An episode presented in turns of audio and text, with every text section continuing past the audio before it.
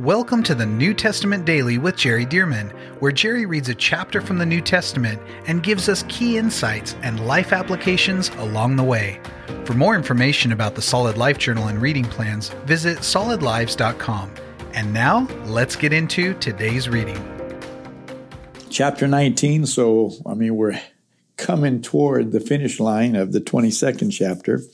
And in the 18th chapter, we read about really the 17th and 18th chapters of Revelation. We read about the fall of Babylon, and this would be include the religious uh, apostate church, all the false religion of the world, including the political worldly system, the economic worldly system, all everything that opposes to opposes God. You remember that beast that rose up that the harlot was sitting on?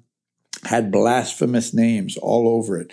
I mean, this worldly system has been in opposition to God since Satan invaded it and took over. So Babylon has just been completely annihilated here by the judgments of God. And we come into chapter 19, and here's what it says After these things, I heard, and of course, John writing here, after these things, I heard a loud voice of a great multitude in heaven saying, Alleluia, or sometimes we say Hallelujah. Salvation and glory and honor and power belong to the Lord our God. For true and righteous are his judgments, because he has judged the great harlot who corrupted the earth with her fornication. Now, somebody say, well, yeah, why, why are the judgments so hard? This harlot, this system, all these people that have been involved in this system over the millennia have deceived people into not serving God, not accepting the love of God, the salvation of God.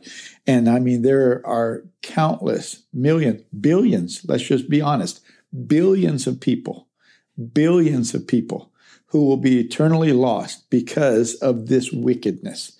And so God's judgment against these people and this system is harsh as appropriate. And so there is this great praise to God that finally God has brought this to an end. He has judged the wickedness of this world and including the the false religion the religiosity that has uh, taken people away from the true gospel of Jesus Christ and so uh, this huge multitude of people. Hallelujah.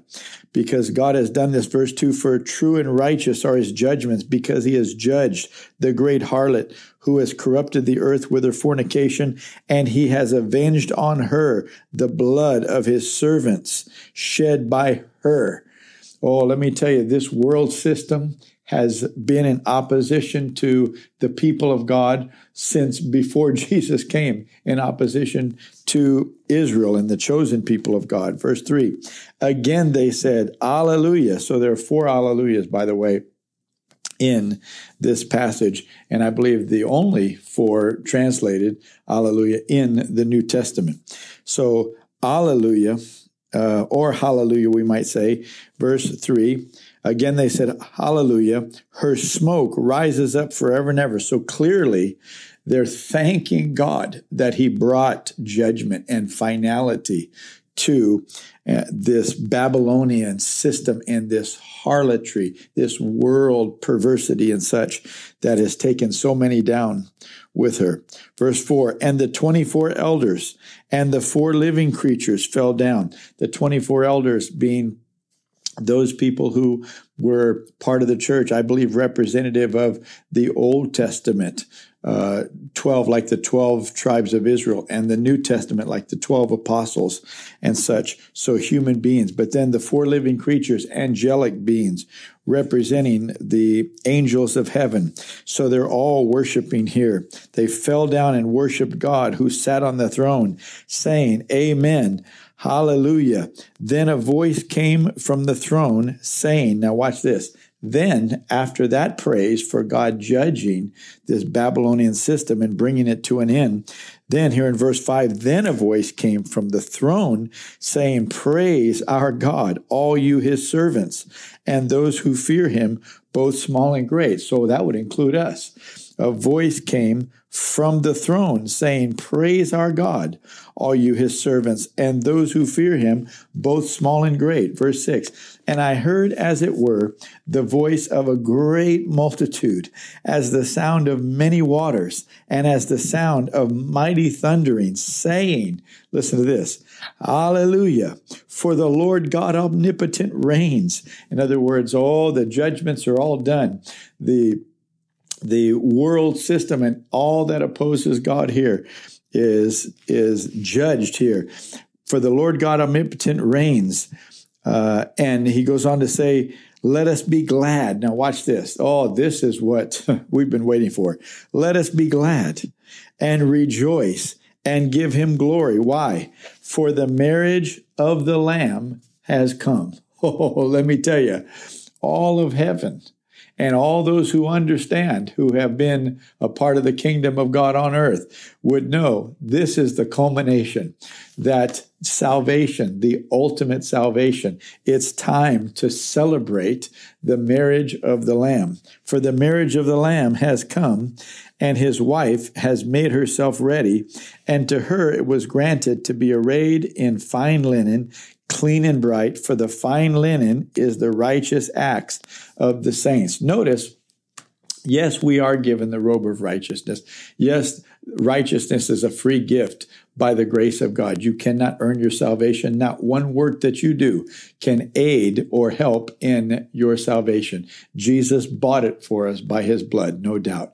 However, having been purchased by the blood of Jesus and having received the free gift of righteousness, the way that we prepare ourselves to become one, to become unified. I don't mean spiritually because you become one with Christ when you're born again instantly, spiritually, but to be unified with Him when we all come together with Him and we see Him face to face we should be preparing for that.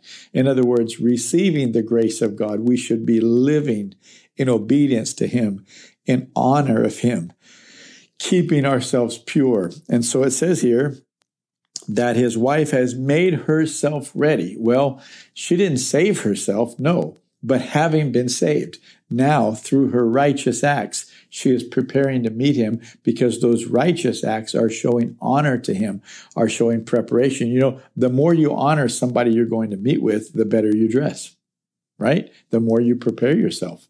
If you're going to meet with somebody of great esteem, you'll, I mean, really consider how you're dressed. You'll iron and make sure you're wearing the right thing. And this is what we do, we, the church, to meet our Lord, the Savior who saved us. So, uh, it was granted to her to be arrayed in fine linen, clean and bright, for the fine linen is the righteous acts, plural, not just salvation, the righteous acts of the saints. Verse 9, then he said to me, Write, or he's saying to John, Write this down. You need to write this down. Blessed are those who are called to the marriage supper of the Lamb. Blessed are those who are called to the marriage supper of the Lamb. The righteous, the the fine, the excuse me, the fine linen of the the attire of the bride are the righteous acts of the saints, plural. Okay. Then he said to me, Write, blessed are those who are called to the marriage supper of the Lamb.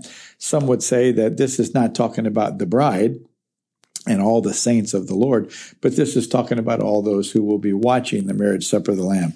Well, okay, uh, that may be true as well. But let me tell you, the most blessed are these saints who get to to marry the Lamb of God, who have the privilege of becoming one with this precious one, the second person of the Godhead Himself, becoming part, becoming an heir of God and a joint heir with Christ. There's no one more blessed than the saints here.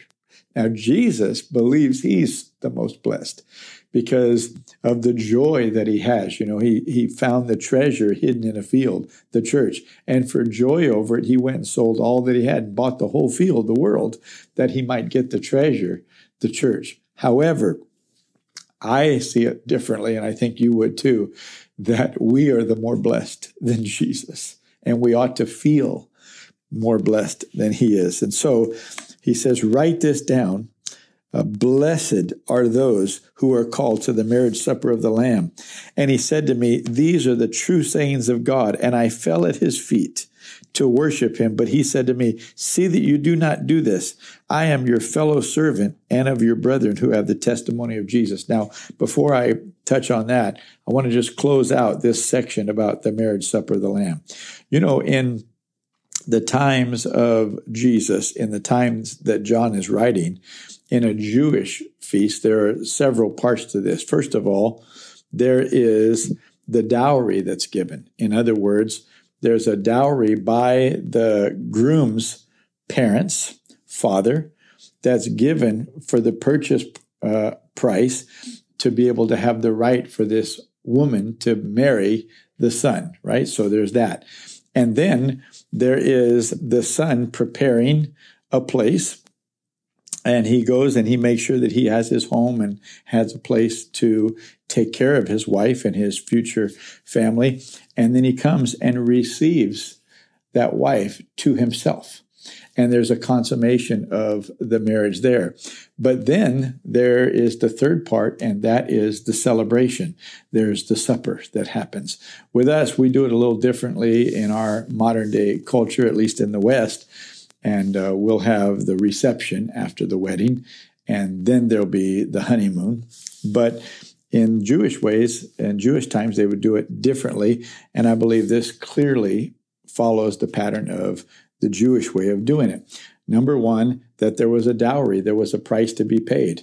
For God so loved the world that he gave his only begotten Son, that whoever might believe in him, there's the church, the bride, uh, would not perish but have everlasting life. So God the Father paid the dowry by giving the life of his own son that people who would be willing to receive that sacrifice might be saved and to come into relationship, come into marriage with his resurrected son. So, first, there was the price to be paid by the father of the groom. Second, there is the receiving to himself. So Jesus has gone away. And he said in John chapter 14, he said, Don't let your heart be troubled. You believe in God, believe also in me. In my Father's house are many mansions. If it were not so, I would have told you, I go to prepare a place for you. And if I go and prepare a place, I will come again and receive you to myself, that where I am, there you may be also. And this happened in the rapture of the church that we read about. It was signaled by the seventh trumpet in chapter 11. And we saw the drawing the, the uh, pulling the elect together, the harvest of the elect in chapter 14. And uh, this is when the church was raptured before the wrath of God was poured out, before the bowls of God, the seven bowls of judgment were poured out. And this is when he came and received us back to himself. But then, now, there are these judgments, the final judgments, the bowls being poured out, and the world being judged and such. And then there's going to be the marriage supper of the Lamb. And he said, Oh, write this down. Blessed are those who are called to the marriage supper of the Lamb. May that be every one of us. May that be every one of us. Just because you said a prayer and declared Jesus to be Lord, that does not mean that you don't now have to serve him and stay with him and follow him. Because there's so much temptation in this world to walk away and to begin to live for the flesh. And the Bible is ultra clear that those people that do not follow Jesus and serve Jesus will not be counted as his bride at the end. Okay, so let's get back to this part, verse 10. And I fell at his feet and worshiped, but he said to me, See that you do not, do not do this. So John falls at the feet of this angel and begins to worship him. But the angel says, See that you do not do that, do that. I am of your fellow servant and of your brethren. So this is this is a human being who is already in heaven. And he says, uh, I'm of your brethren who have the testimony of Jesus. Worship God. For the testimony of Jesus is the spirit of prophecy. The testimony of Jesus is the spirit of prophecy. I believe that that uh, could have multiple meanings, but I want to hit on something that's very important. I've noticed that when people give a testimony of what Jesus has done in their lives, that often that testimony releases other people to receive the same thing. For example, when somebody says, The Lord delivered me out of drugs, I mean, He set me free and such. Those that are listening who are bound to drugs are hearing from God, God will set you free from drugs if you'll do it. It's a spirit of prophecy where people can be changed. And this is true with healings. God heals my body. And as they're giving the testimony of what Jesus has done for them, people are hearing from God prophetically. God will do the same for you. And we see these ripple effects that happen when we give testimony of what Jesus has done in our lives. He is saying, in fact, we often should just say, and you know what, God will do the same for you. It doesn't mean we have to say that every time, but it's not a bad thing to say it, especially as the Holy Spirit leads us, so that people could keep receiving from the Lord Jesus and then giving their testimony, prophesying that He'll do the same for you because God is no respecter of persons. Okay. Verse 11 Now I saw heaven opened, and behold, a white horse. Now we saw the Antichrist riding on a white horse before, but remember, he's the false Christ. Here's the real one now. Now I saw heaven open, and behold, a white horse, and he who sat on him was called faithful and true, and in righteousness he judges and makes war. His eyes were like a flame of fire, and on his head were many crowns. Oh, let me tell you, the Lord is crowned with many crowns. He had a name written that no one knew except himself. Now, we know many names of the Lord. Of course, Jesus, Jesus Christ, the anointed one, the Messiah. Uh, we know he's the Word of God, and we know he's the Son of God. He's the Son of Man. We know him as many things, but there's a name that we don't know yet. And I suspect we'll find out in the process of time. But uh, he he had written on him a name that no one knew except himself. He was clothed with a robe dipped in blood. Well, that's because he died for our sins, and his name is called the Word of God. Now, that's a name that we do know. John, this same John who wrote the Gospel of John, started that letter or that gospel by saying, "In the beginning was the Word, and the Word was with God, and the Word was God." And so he goes on to say in verse 14, and the armies in heaven clothed in fine linen, white and clean. Well, that's the same thing that the bride was clothed in. Well, why is that? Because we are part of the army of Jesus when he finally comes back in his second coming, having been raptured uh, to heaven, missed the wrath of God with the seven bowls, and now will be coming back with him and along with angelic forces as well. So it says here that the armies in heaven, clothed in fine linen, white and clean, followed him on white horses. Now out of his mouth goes a sharp sword. And that word is an unusual word. It's a long sword, unlike the exact sword in Hebrews 4:12 and the word of God is living and powerful and sharper than any two edged sword. That's a different word. That's a shorter combat sword. This is a long sword. Now, out of his mouth goes a sharp sword that with it he should strike the nations, and he himself will rule them with a rod of iron. He himself treads the winepress of the fierceness and wrath of Almighty God. And he has on his robe and on his thigh a name written King of Kings and Lord of Lords. Then I saw an angel standing in the sun, and he cried with a loud voice, saying to all the birds that fly in the midst of heaven, not in heaven where God sits, but there are different heavens, talking about the heaven around earth, the sky where birds fly. We know what, what heaven that is. So he says, saying to all the birds that fly in the midst of heaven, Come and gather together for the supper of the great God. Now, this is not the marriage supper of the Lamb. This is this is a supper for the birds. Watch this. That you may eat the flesh of kings, the flesh of captains, the flesh of mighty men, the flesh of horses, and of those who sit on them, and the flesh of all people, free and slave, both small and great. In other words, this is the final, final, final judgment, the battle of Armageddon, the, the end of these things. And I saw verse 19, and I saw the beast, the kings of the earth, and their armies gathered together to make war against him. So before the clash, before the war actually takes place, this angel in the sun calls the birds and says, uh, Come on, come get ready for a feast because God is going to dominate. So it says, I saw the beast, the kings of the earth and their armies gathered together to make war against him who sat on the horse and against his army. Let me just tell you, that's a bad idea. The Antichrist and all these kings and all these human armies think they're going to war and defeat, war against and defeat the Lord Jesus, the King of kings and Lord of lords? I think not. Verse 20. Then the beast was captured. There it is. And with him the false prophet who worked signs in his presence, by which he deceived those who received the mark of the beast and those who worshiped his image. These two were cast alive into the lake of fire, the lake of fire burning with brimstone. Now that's different than Hades, which is the holding place for unbelievers.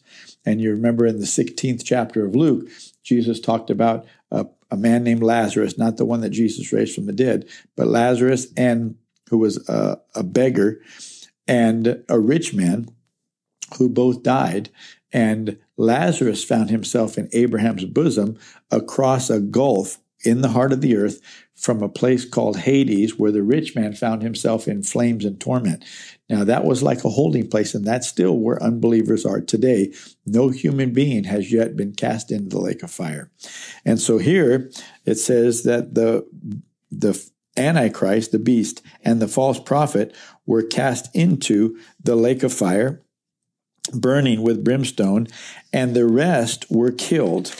The rest were killed with the sword, which proceeded from the mouth of him who sat on the horse, and all the birds were filled with their flesh. So all these people, these armies coming against Jesus, were killed in the, the battle or the war of Armageddon there in Israel, and all these birds are feasting on their flesh. This is this is a gruesome sight, but let me tell you, this is all, oh, this is all the ultimate outcome of sin and rebellion against God. And this is God bringing judgment. He promised He would, and let me tell you, it is indeed coming. But glory to God, we're not going to be of those people because we're going to stay pure. We're going to stay right. We're going to resist temptation. We're going to resist sin. We're going to walk in the ways of the Lord. And we're not going to be deceived by the devil, by the Antichrist, or any of these, the deception in the world, trying to lure us away from God and His precious Word. And this is why we're reading the Word every day because we want to stay on the right track and we want to listen to what God's Word says. All right, here we go. We've got three chapters left of this amazing book, the book of Revelation. I'll see you tomorrow. Thank you for joining us for the New Testament Daily with Jerry Dirmann. And thank you to those of you who have partnered with Solid Lives to help get this daily podcast and other resources like it to thousands of people around the world. If you would like to partner with Solid Lives, visit solidlives.com/give. To find out more about the ministry of Solid Lives, how you can be a part of this church planting and disciple making movement, or for more great teachings and resources by Jerry, visit solidlives.com. We also want to invite you to check out Jerry's other podcast called The Jerry Dirmann Podcast. Here, Jerry shares with us at least weekly from God's Word, challenging us and equipping us to fulfill the amazing plan that God has for our lives. You can find links to this podcast as well as Jerry's YouTube channel online at solidlives.com. Thank you again so much for joining us, and we'll see you right here tomorrow as we jump into the New Testament Daily with Jerry Dirmann.